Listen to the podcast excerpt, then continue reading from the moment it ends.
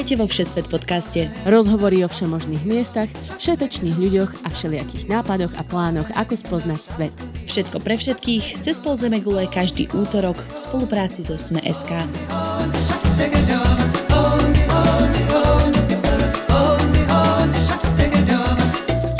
Dobrý deň, milí poslucháči. Vítame vás vo Všesvet podcaste. Moje meno je Tina Hamárová a dnes sa vydáme do mesta, ktoré je známe pod mnohými menami. Konštantínopol, Carihrad či dnešný Istanbul. 2000-ročné mesto na rozhraní Európy a Ázie je najväčším mestom Turecka.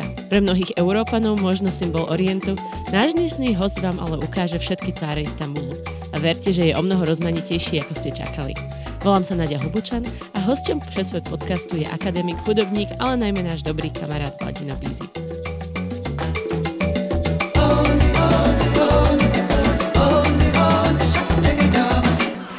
Dostali ste chuť na dovolenku? Exotické destinácie, plavby, poznávacie zájazdy, ale aj tradičné pobyty pri mori. Vyberte si z tisícok ponúk na dovolenka Sme.sk.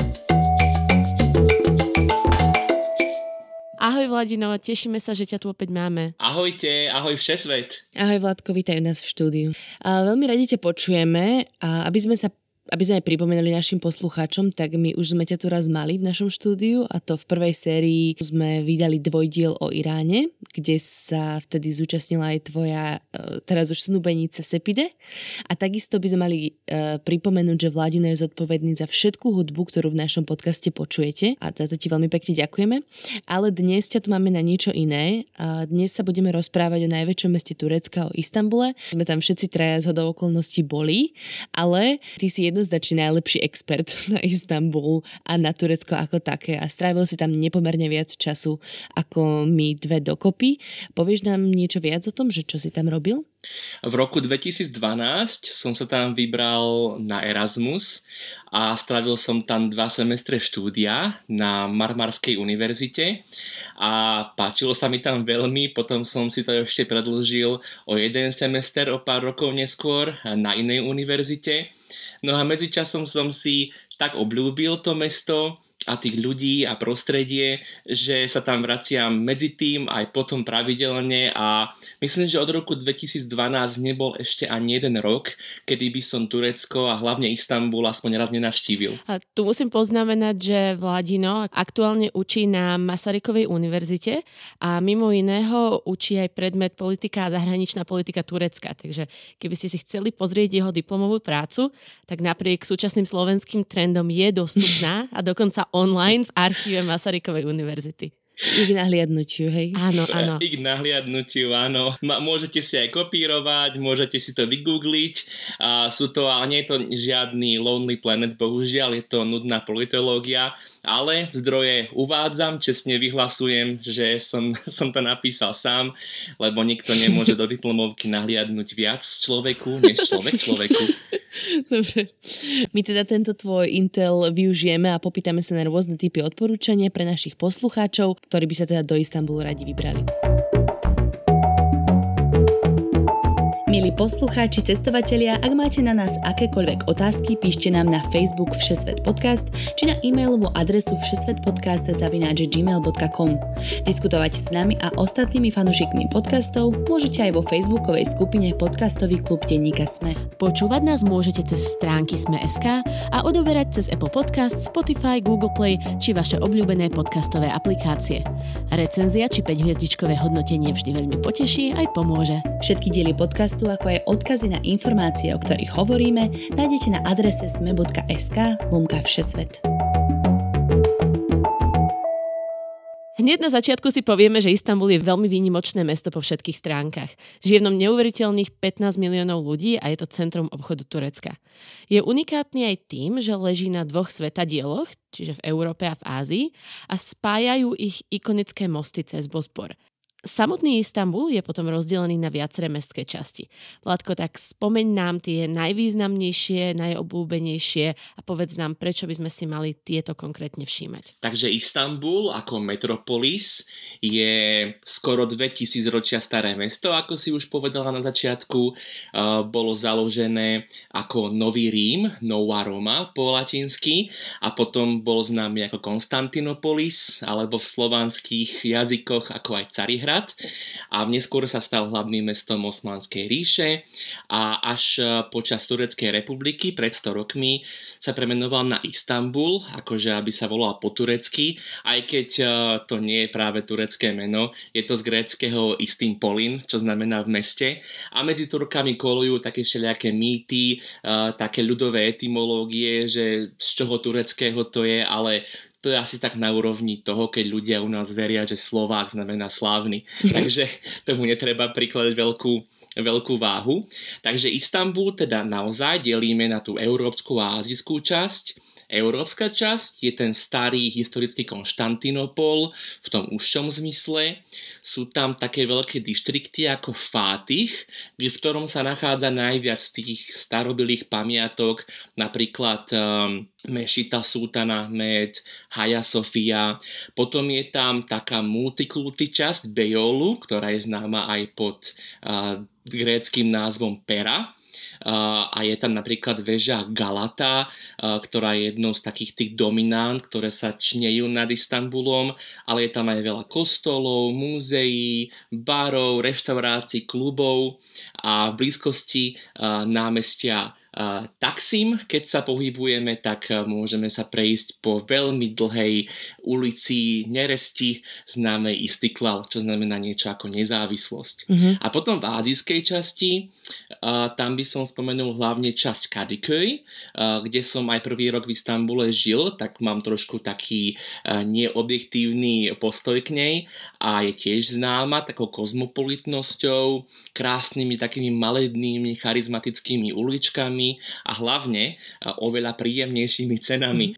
Tá historická časť Fatih, ktorú si spomínal, je možno pre mnohých turistov známa práve ako Sultan Ahmed, teda sa volá podľa tej mešity, ktorá tam stojí, ano. ale je to vlastne iba to námestie okolo nej, že? Presne tak. Okrem nej tam teda stojí uh, na túto námestie aj Hagia Sofia, keby si nás vedel previesť týmito hlavnými pamiatkami, ktoré tam môžeme navštíviť. Takže áno, táto časť Sultana Ahmed je na jednom z pahorkov uh, Istanbulu, ktorých je podobne ako v prípade Ríma 7. A ako si už spomínala, je tam mešita Sultan Ahmed, čo je, ak sa nemýlim, najväčšia mešita v Istambule. Nazýva sa tiež Modrá mešita, pretože mm-hmm. uh, jej interiér je zafarbený ako inak na modro. A potom je tam uh, starý uh, rímsky alebo byzantský kostol, uh, neskôr prebudovaný na mešitu a neskôr prebudovaný na uh, múzeum Aja Sofia alebo Hagia Sofia. Uh, Nedaleko Aje Sofie je v podzemí cisterna Jerebatan, uh, čo je veľmi zaujímavé mystické miesto, kde sa muselo v minulosti toľko vráž, tá konšpiráciu odohrať. Um, potom neúplne ďaleko je niečo tiež veľmi orientálne, tzv. veľký alebo krytý bazár, kde si môžete nakúpiť všetky možné cetky a, a koreniny. koreniny a potraviny a všelijaké amulety a boh vie ešte čo. Potom, keď ideme trošku dole kopcom od, od Sultana Ahmedu, tak uh, narazíme na uh, kráľovský alebo sultánsky palác Topkapi, to je také honosné sídlo a taká pohodová atmosféra tam je. A potom, keď ideme úplne dole kopcom až k zátoke Zlatého rohu, Zlatého rohu uh, tak tam je ešte taká krásna, monumentálna tzv. nová mešita. Aj keď nie je veľmi nová, má skoro 500 rokov. Mm-hmm. Tam kotvia všetky lode, ktoré vlastne prechádzajú cez Bospor, ako keby práve z tej Kadikoj e, štvrte do tej pôvodnej, do tej európskej časti, že? Presne tak. Nie je možno úplne všetky, ale je to taká tá krížovatka a najviac ich tam kotví a ten prístav sa, vol, prístav sa volá Eminonu, tak tú cedulku aj treba hľadať, keď, keď chceme sa tam dostať. Áno, to si, to si presne pamätám, tento, tento názov, že mi tak utkol v pamäti, že to tak milo znie, Emiňoňu. Áno. ja by som tu ešte poznamenala, keď sa vrátime hore na námestie Sultan Ahmed a mešita Sultan Ahmed, modrá mešita s Ajou Sofiou stoja oproti a keď tam budete, tak si všimnite, ako sú napodobnené. Aja Sofia je tá staršia, ktorá má úžasnú architektúru vnútri, stojí tá kupola sama. Je to obrovitánsky priestor, sú tam všetky vlastne malby pôvodného kresťanského kostola a oproti tomu, keď vojdete do modrej mešity, tak tam sa tiež snažili o niečo podobné, ale keďže by im tá mešita nestála, pretože nedokázali, neboli architektonicky tak vyspeli, tak sú tam také obrovitánske piliere, štyri v strede a sú v podstate ako slonie nohy velikánske stoja, takže keď pôjdete do obidvoch, tak určite si všímajte, aké sú aj architektonické alebo estetické rozdiely v týchto dvoch pamiatkách, ktoré sú na prvý pohľad možno niečím podobné, ale zároveň veľmi rozdielne. Uh-huh. Ako je to s tými malbami, ktoré tam vlastne sú, o, to sú pôvodné malby, ktoré boli premalované? Áno, niektoré boli vyloženie iba zakryté alebo zamurované, niektoré boli premalované. Je to naozaj veľká zmeska, ale tie najväčšie, najvýznamnejšie fresky boli, pokiaľ viem, alebo teda obrazy boli, pokiaľ viem, zakryté. Ja sa ešte spýtam, Vládko, keď sme spomenuli viacero mešít a budeš nám vedieť povedať, ako sa obyčajný smrteľník dostane do mešity, keď si ju chce pozrieť a aké pravidlá musí dodržiavať? Keď uh, sú v tých uh, mešitách uh, návštevné hodiny, dá sa povedať, alebo hodiny, keď neprebiehajú modlitby, tak dá sa tam ísť hocikedy E, akurát e, ženy dostanú takú, takú veľkú šatku, ktorou sa musia prekryť a ináč v čase modlitby by tam mali ísť teda len, e, len moslimovia. No ja som tam napríklad bol párkrát v čase modlitby, lebo tam sa ma opýtali, že či som moslim a ja som povedal, že áno, tak mi povedal, nech poviem šahádu, vyznanie viery, čo som mu povedal, potom sa ma opýtal druhý raz, že ako sa volala matka proroka Mohameda, to som tiež vedel, tak ma pustil.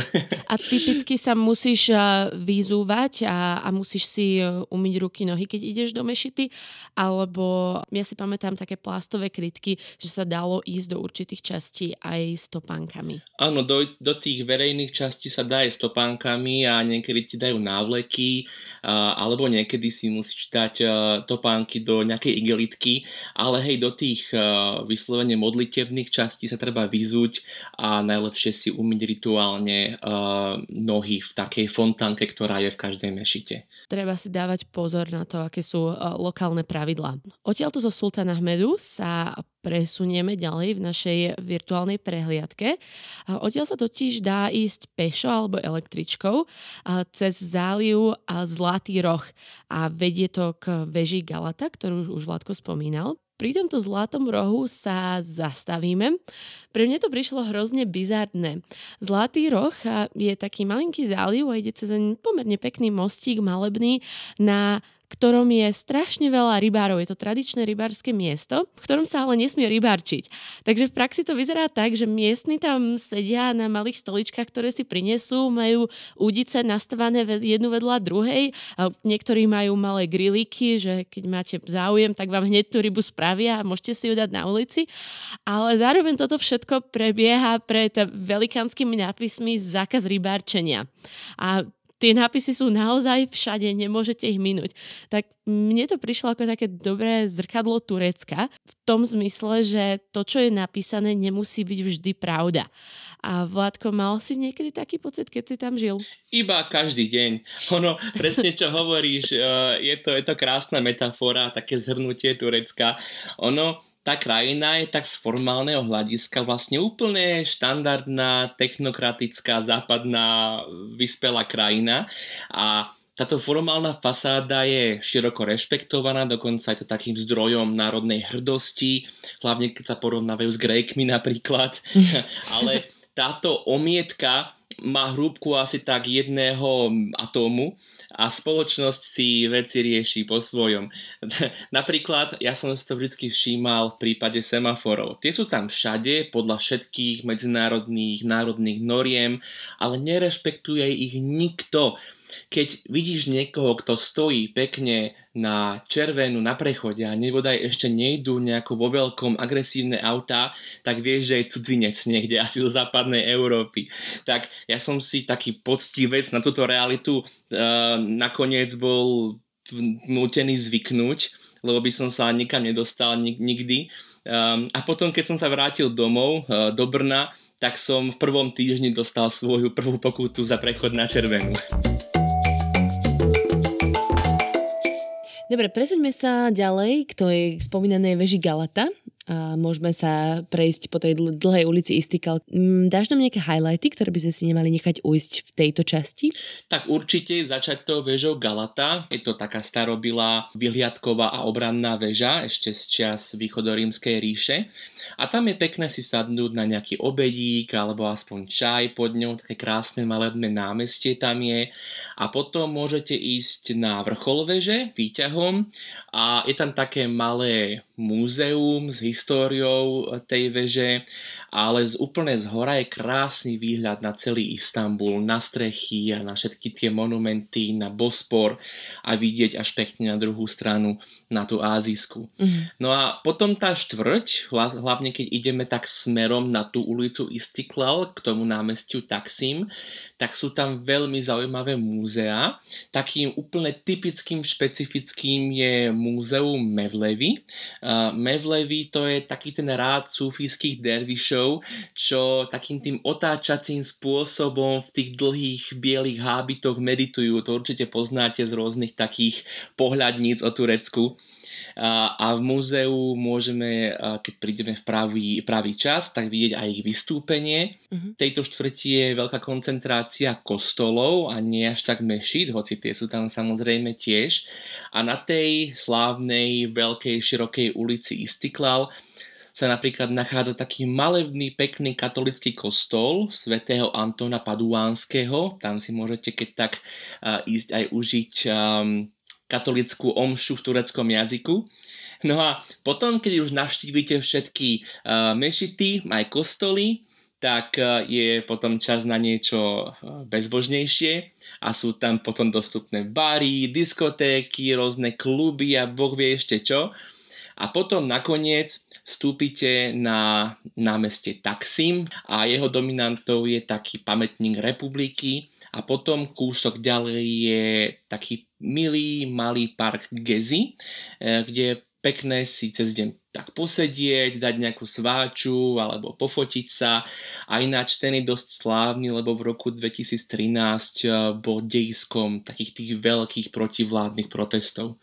Mhm. Čiže Istanbul je multikulty, spomínal si kresťanské kostoly, mešity, bary, všetko na jednej kope, keby náhodou mal niekto pocit, že je to tam nejaké iba striktne moslimské, tak to tak nie je, že?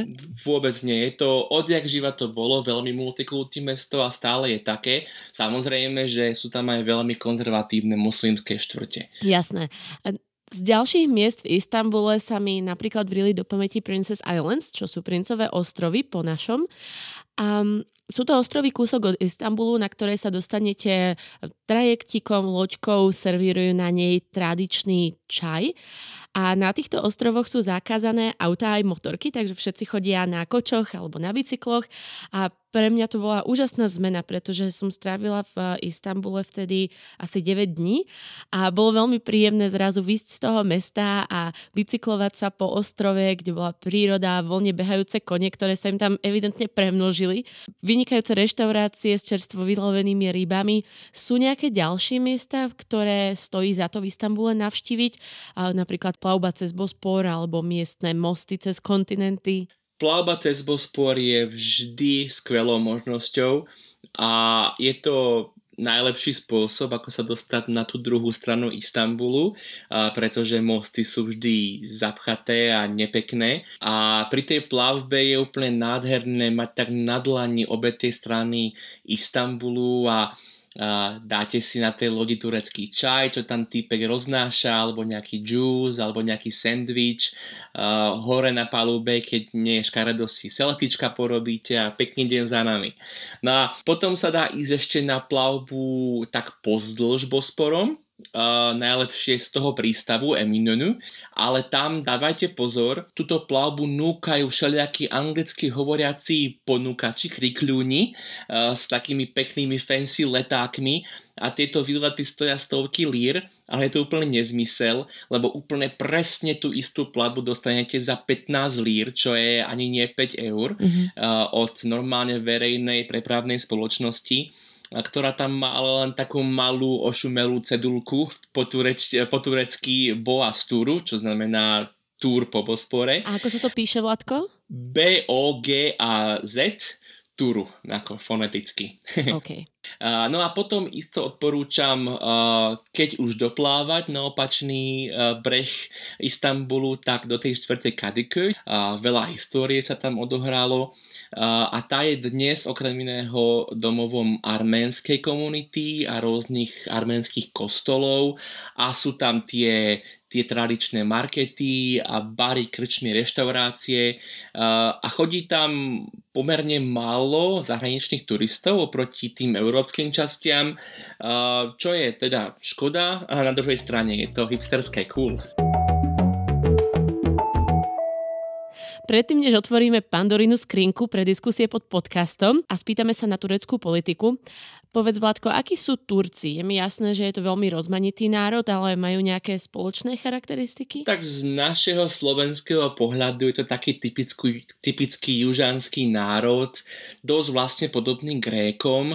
Majú aj taký ten typický južanský prístup k životu, že nič netreba hrotiť, nejak sa všetko vyrieši a radi, radi dlho ponocujú, radi bujaro oslavujú, keď vyhrá ich futbalový tým napríklad. Mm. Ale zároveň ako väčšina národov, ktorých sa na tomto podcaste bavíte, sú veľmi pohostinní a majú taký silný zmysel pre spoločenstvo, komunitu a nikdy vás nenechajú samotných, nikdy vás nepustia samého si nič vybaviť, pokiaľ vedia, že ste cudzinec alebo napríklad e, neradi vás pustia niekde, niekde samého jesť. To je také zaujímavé, že, že moji spolubývajúci nechápali, prečo ja si chcem pri jedle pozrieť nejaký seriál so slúchatkami. To, mm. bol, to bol veľký culture shock. A oni sú na jednej, na, na jednej strane uh, veľmi patriotickí, vlasteneckí a na strane druhej nikdy nechápu, že prečo niekto príde do Turecka, alebo prečo sa nebodá niekto chce učiť turečtinu. Vždycky akože, what the fuck, prečo? To sú oveľa lepšie miesta, ktoré riešiť a nie Turecko. No, moja skúsenosť s Turkami bola tiež vynikajúca. Dokonca aj na dohovorenie sa, možno som teda mala šťastie, lebo som tam bola väčšinou času so študentmi právnických fakult a ich angličtina bola pomerne dobrá. Čo ma ale viac zaujíma je turečtina.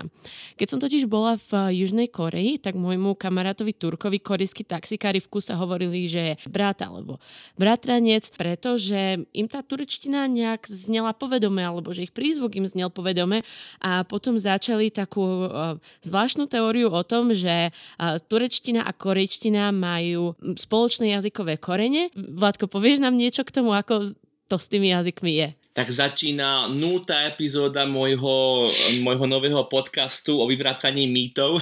Nie o jazykovede, Vlado, veď to je, to je tvoja srdcová téma, jazyky a ich pôvod. Je, je, je. Tak bola táto otázka na mieru šitá, musím povedať. Bola, bola. No, brace yourself. Zústnem si. A, no, krátka odpoveď je, že nie. Korejčina s turečtinou nejak príbuzná nie je. Um, asi tak pred 100 rokmi mala také zlaté obdobie tzv. altajská hypotéza, ktorá spájala do jednej takej makrorodiny turko-tatárske jazyky, medzi ktoré patrí, patrí aj turečtina s jazykmi ungrofínskymi, mongolskými a niekedy takí tie megalománsky teoretici v tejto oblasti aj s korejčinou a japončinou. Ale tento model už je veľmi dlhý čas vyvrátený a dnes vieme, e, že tieto jazyky e, nemajú žiadne spoločné korene. Turečtina má dosť spoločného, hlavne s maďarčinou a mongolčinou, ale to je spôsobené hlavne tým, že tak v prehistórii, kým sa usadili, e, tak vzájomne interagovali na šírej eurázijskej stepy, ale nie, že by pochádzali z jedného koreňa. No. Príbuzná je napríklad s azerbajdžanštinou, kazaštinou, turkmenštinou, tatárčinou, ale eh, keď sa z kočovných Turkov stával taký ten usadený štátotvorný národ, eh, tak dosť interagovali s Iráncami a od nejakých perských alebo persky hovoriacich misionárov preberali nielen náboženstvo, islám, ale veľký kus kultúry, architektúry, e, literatúry a perština bola vlastne oficiálnym jazykom rôznych tureckých štátov, vlastne vrátane Osmanskej ríše. Osmanská turečtina je v podstate perština. Mm-hmm. Okrem jazyka teda Turecko špecifické aj svojou politickou situáciou, a to teda najmä v posledných rokoch. Práve Istanbul kvôli teroristickým útokom v meste aj na letisku vlastne utrpel a mnoho turistov si stále ako keby nie je istých, či je bezpečné sa tam ísť pozrieť. Um, takže máme na teba dve otázky. Prvá, ako to vlastne je aktuálne v Turecku s politickou situáciou a čo vyvoláva, alebo v, nedá, v nedávnej minulosti vyvolávalo tieto nepokoje. A moja druhá otázka je, že či si myslíš, že aktuálna situácia je dostatočne pokojná, aby do Istanbulu vycestovala bez strachu napríklad rodina s malými deťmi. Pre dlhú verziu odpovede na túto otázku vás pozývam na môj jarný predmet o Turecku, ale tak v krátkosti. No, predčasom ste mali diel podcastu o Maďarsku a tiež vieme, čo sa deje politicky v Maďarsku, ale napriek tomu, keď tam ideme na výlet do Budapešti, tak nám to tú cestu nejak nepokazí. No a podobne to je aj v Turecku. Turecko je teda čím ďalej, tým menej vzdialene podobné nejakej liberálnej demokracii, ale kým tam nechcete vstúpiť do politiky alebo nebodá aj do novinárčiny mm-hmm. a, neskon, a neskončíte tak v base, tak sa vás to nedotkne nejak výrazne a hlavne Istanbul samotný je stále tým liberálnym a multikultým mestom a, a bezpečnosť. No v Istanbule skutočne bolo pár teroristických útokov, ale zas kde nebolo. Keď, keď bola zas epizóda Všesvetu v, v New Yorku, tak taká otázka mohla padnúť tiež. No napríklad mm-hmm. v New Yorku, a to som si dnes pozeral štatistiku, aby som nehovoril nezmysly, tak e, zomiera násilne oveľa viac ľudí než v Istambule. To je, to je úplná selánka tam. Um, takže rodina s malými deťmi kľudne môže uh, cestovať do Istanbulu. Mimochodom, najlepšie je vždy cestovať tam na na výlet, kde nejaký útok bol, pretože teraz, pretože vieme, že začnú brať bezpečnosť vážne. Mm-hmm. Takže takáto rodinka je úplne bezpečí a mala by si dávať pozor na to, čo ju ohrozuje naozaj, čiže fajčenie a priemyselne spracovaný cukor a nie Istanbul. A konšpirácie. A ešte, no. ešte nedostat, nedostatočné vzdelávanie. No, presne tak, presne tak. Dobre. No a, ale jasné, že sú časti Turecka, kde neradno cestovať, zase to, to zase nehodno podceňovať, ale to sa týka hlavne východnej časti Turecka, tam, kde sú Kurdi, tam sú nepokoje neustále, ale to je tisíce kilometrov od, od Istanbulu, takže to je niečo iné. Vládko, keď sa pozrieme eh, z tohto globálneho pohľadu eh, bližšie na každodenné záležitosti Turecka, Istanbul je celkom povestný prešíbanými taxikármi, rôznymi podvodníkmi s originálnymi scenármi, ako ťa dostať. A minulý rok napríklad mne osobne sa stalo, že chlapík kráčal proti mne po ulici a po zotmení a niesol drevenú krabicu s čistiacimi prostriedkami na topánky. A ako ma obchádzal, tak náhodou mu spadla kefa na topánky a ja som tak automaticky vykrikla, že hej, ujo, spadla vám kefa a už som sa hneď po ňu zohýbala, no a o sekundu už som sa nemohla vykrútiť z toho, ako mi pán urputne ponúkal čistenie topánok. Tak uprostred tmavej uličky blízko Sultana Ahmedu.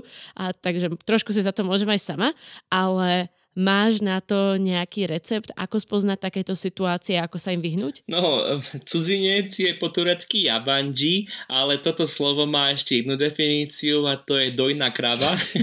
a, a... Ježiš, to, bude, to je zdroj na diskusie. Toto je, si otvoril Toto je skrinka, ktorú sme práve otvorili. No je, ale je to, je to naozaj tak a zase tí dotyční za to môžu sami, že takú, takéto meno robia svojej krajine. Uh, no je dosť ťažké sa tomu vyhnúť naozaj a ako taký cudzinec uh, Jabanji uh, musí očakávať, že často dostane Jabanji ceny. Takže čo poradím? No len si všímať cenovky, kde sú a zaplatiť vždycky striktne len toľko, koľko na cenovke vidíte, ale niekedy no je to ťažké hádať sa kvôli jazykovej bariére, kvôli tomu, že sme cudzinci, nevieme ako to chodí, kde sa pôjdeme brániť. Uh, takže niekedy sa tomu možno úplne nevyhneme, ale jedinou útechou je to, že Turecko má ekonomické problémy a kurz líry je dosť slabý na to, aby keď, keď nás ošklbú, tak sme to až tak nepocítili. to je to jediné. No. To je pravda. Raz, raz tiež na tom moste cez Zlatý roh mi bolo násilným spôsobom ponúknuté kefovanie, teda kefovanie topánok. A borco, borec pýtal strašne veľa peňazí, lebo jasné, cudzinec, jabanji, ale dal som mu menej, lebo už som vedel, jak to chodí a rýchlo som ušiel od neho. Ale zas potom som si sadol niekde v nejakej kaviarni a pozrel som sa dole na topánky a vravím si, ha, ako sa mi pekne lesknú. Dobre.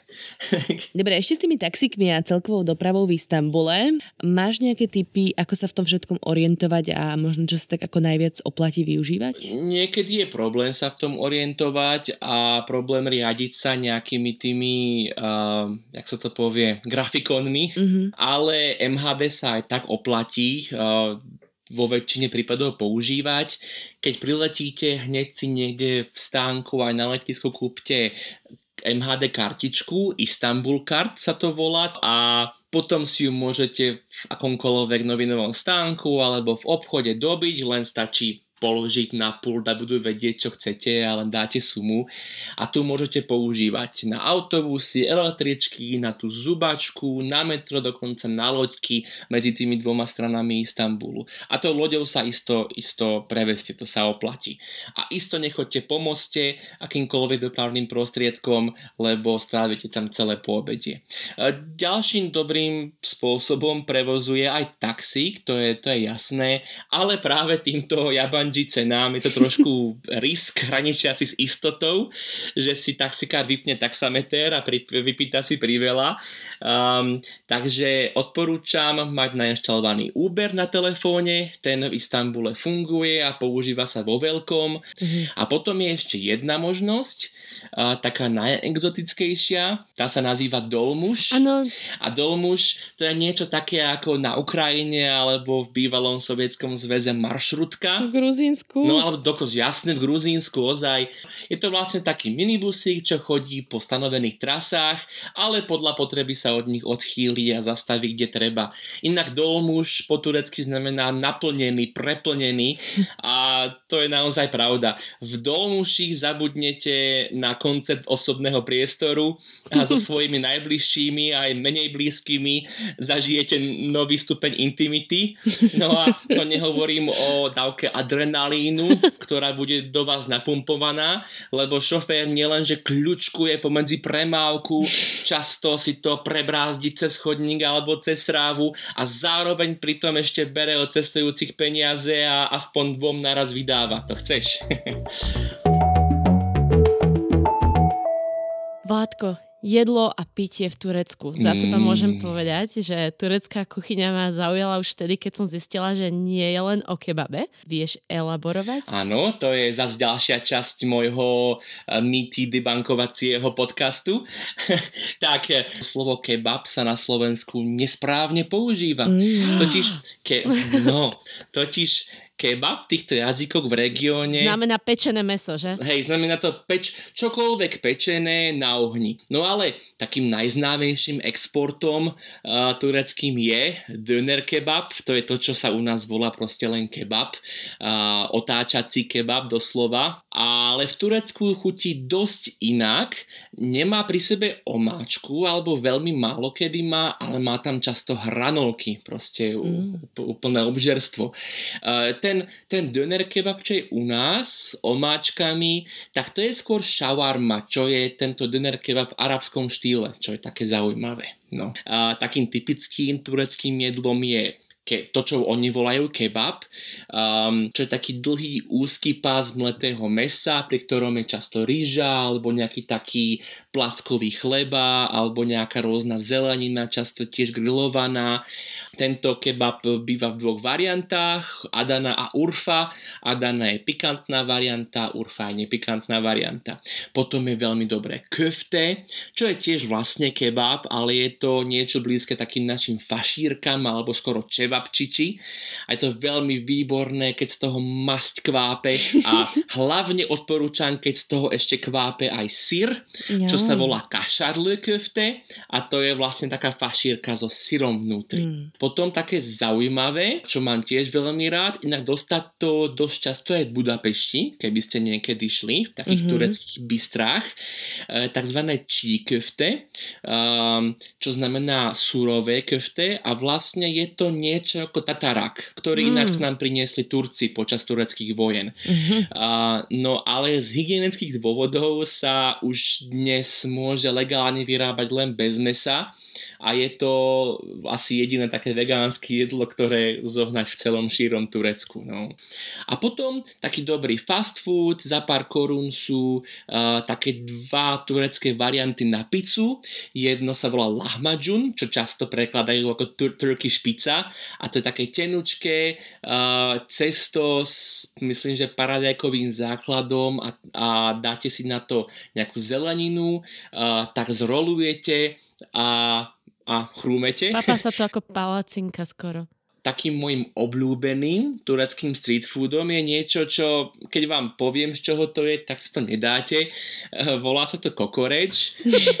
uh, no a je to, ako by som povedal, no, je to nadrobnúčko nasekané jahňacie črievko, čerevo, zmiešané so zmesou korení, ktoré sú inak u každého šéf kuchára takým obchodným tajomstvom a je to upečené na ohni. A je to hrozná pohúďka, veľmi masná, ťažká, ale keby ste nevedeli, z čoho to je, tak eh, vám to úplne bez výhrad chutí. Ja si myslím, že práve takto dopadla, že som, že som to ochutnala a že som nevedela, čo to je.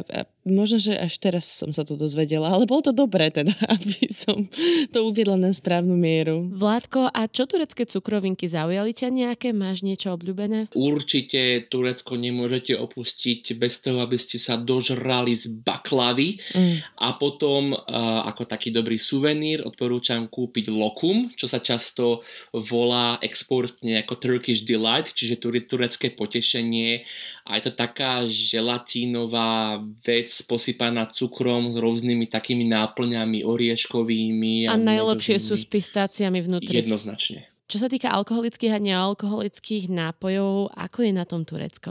Tak uh, tureckým národným alkoholickým nápojom je rak čo je niečo dosť podobné gréckomu ouzu. A rako je taká číra anízová pálenka, vyrobená z kvaseného hrozna. Pije sa to buď samotné, e, keď sme Slovania, alebo riedené v pomeri jednak jednej s vodou a potom to má takú... Áno, to je výborné, lebo vtedy sa zmení farba, tým, že je tam anís, tak ono to zreaguje a zmení sa to na bielo, ako aj sambuka. Presne tak, volá sa to aj levie mlieko z nejakého dôvodu. No. Oh.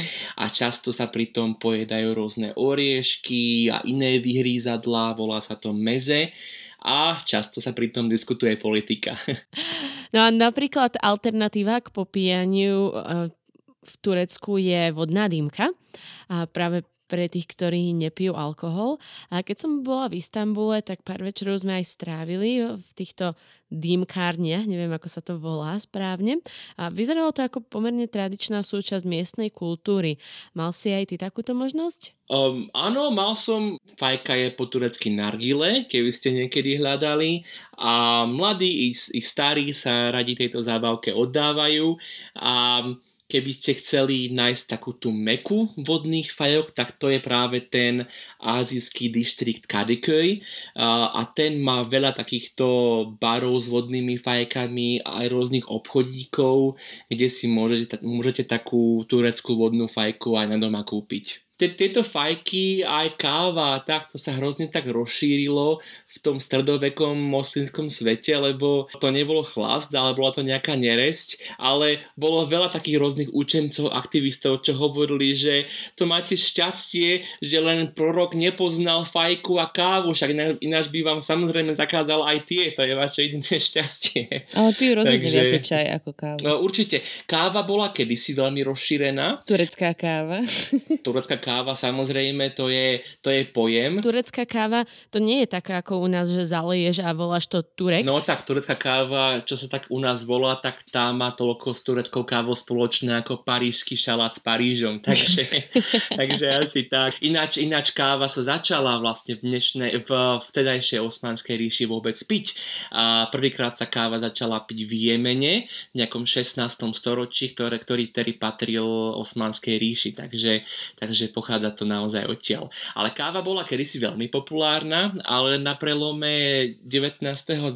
storočia a hlavne počas prvej svetovej jej bolo strašne málo a tak potom po vojne alebo v medzivojnovom období uh, bola veľká taká propagačná kampaň, úplné promo, že píme čaj a naozaj to bolo populárne, to isté ináč v Iráne prebehlo a národným nápojom sa stal čaj, lebo bolo málo kávy. Teraz je už dosť kávy, ale čaj zostal.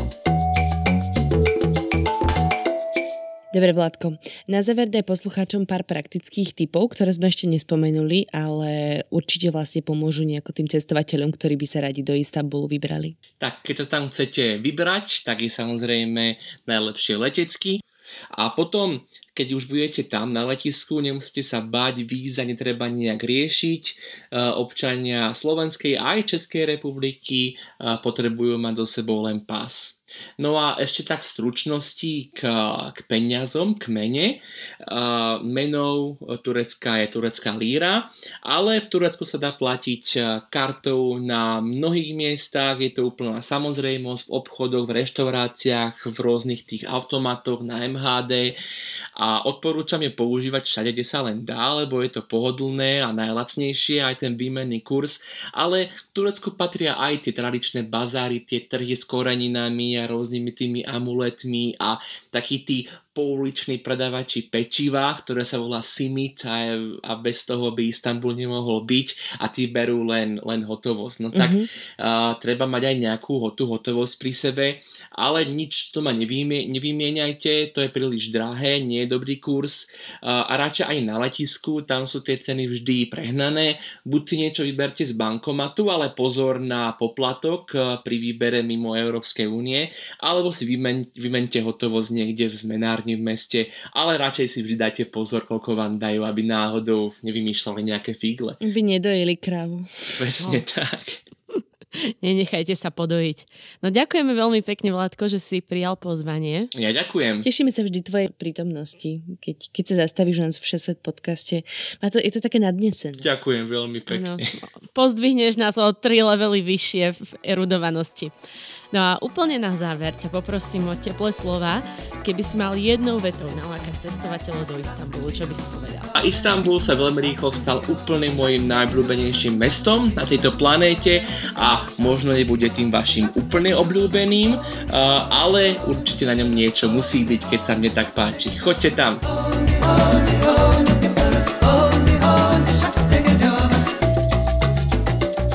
Poslucháči cestovatelia, dúfame, že ste si dnešnú cestu po pestrom Istambule užili rovnako ako my. Ďakujeme Vladinovi, že prijal naše pozvanie a už teraz sa tešíme na ďalšie diely s ním. Na dnešok sa s vami lúčime a budúci týždeň sa od brehov Bosporu presunieme do predvianočnej atmosféry Strednej Európy, tentokrát do Brna. Dovtedy sa majte krásne, do počutia. Čaute.